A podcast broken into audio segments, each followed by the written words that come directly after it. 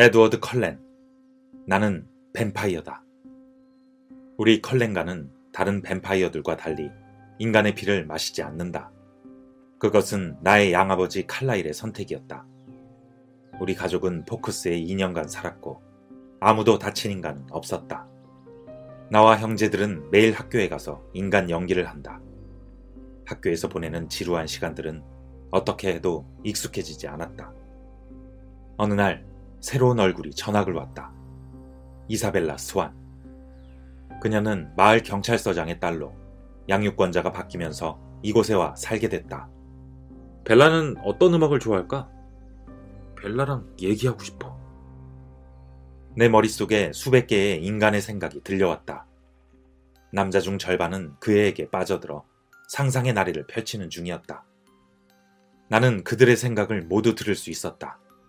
저들의 아주 사소한 생각일지라도 죄다 내 머릿속에 들렸다. 그런데 이상했다. 새로운 전학생에게선 아무 소리도 들리지 않았다. 그 애의 생각이 있어야 할 곳은 텅 비어 있었다. 이런 적이 없었는데 나한테 무슨 문제가 생겼나? 생물 시간.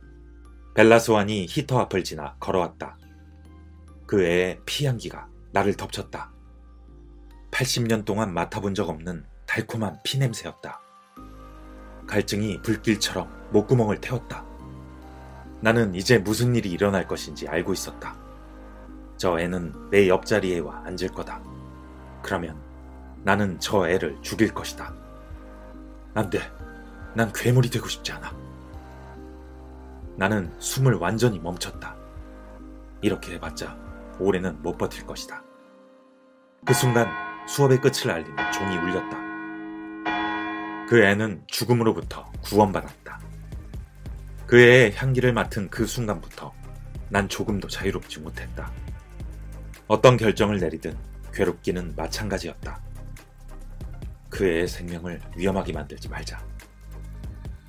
결국 나는 하루만 더 있다가 혼자서 포커스를 떠나기로 마음먹었다. 녹았던 눈이 다시 얼어붙어서 온 세상이 마치 얇은 유리판에 뒤덮인 듯했다. 학교에 도착한 벨라는 조심스럽게 트럭에서 내렸다. 그 순간 벤 한 대가 빙판을 밟고 미끄러지면서 주차장을 가로질러 벨라에게 향했다. 나는 몸을 날려서 벨라에게 뛰어들었다. 그 다음 벨라를 안아서 내려놓고 벤을 밀었다. 벤은 반대쪽으로 쿵 쓰러졌다. 그 애가 충격에 휩싸여 눈을 크게 뜨고 날 바라보았다. 대체 넌 어떻게 그렇게 빨리 나한테 왔어? 정체가 탄로날지도 몰라. 갑자기 정신이 확 들었다.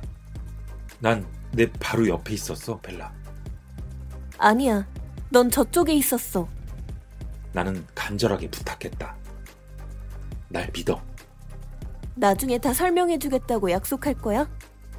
좋아. 컬렌가의 집. 가족 모두 자리에 앉자 나는 말했다. 죄송합니다. 모두를 위험에 빠뜨릴 의도는 없었어요. 제가 책임지고 여기를 떠났다가 몇 년 뒤에 돌아올게요. 나의 양형제 로잘리가 식탁을 내리치며 말했다. 인간이 우리 정체를 말하게 두면 안 돼요. 제가 아무 증거도 남기지 않고 처리할게요. 그 애가 내 실수 때문에 죽으면 안 돼. 그 애를 다시는 못 본다는 생각을 하자 나는 고통스러웠다. 미래를 볼 수 있는 능력을 가진 앨리스가 말했다. 길은 두 갈래야. 하나는 에드워드가 직접 그 여자애를 죽이는 미래야. 아니면 언젠가 그 애도 우리처럼 될 거야. 아니야, 아니라고. 미래를 피할 수 있는 방법이 분명 있을 것이다. 언제나 다른 선택지는 있는 법이다. 반드시 있어야 한다.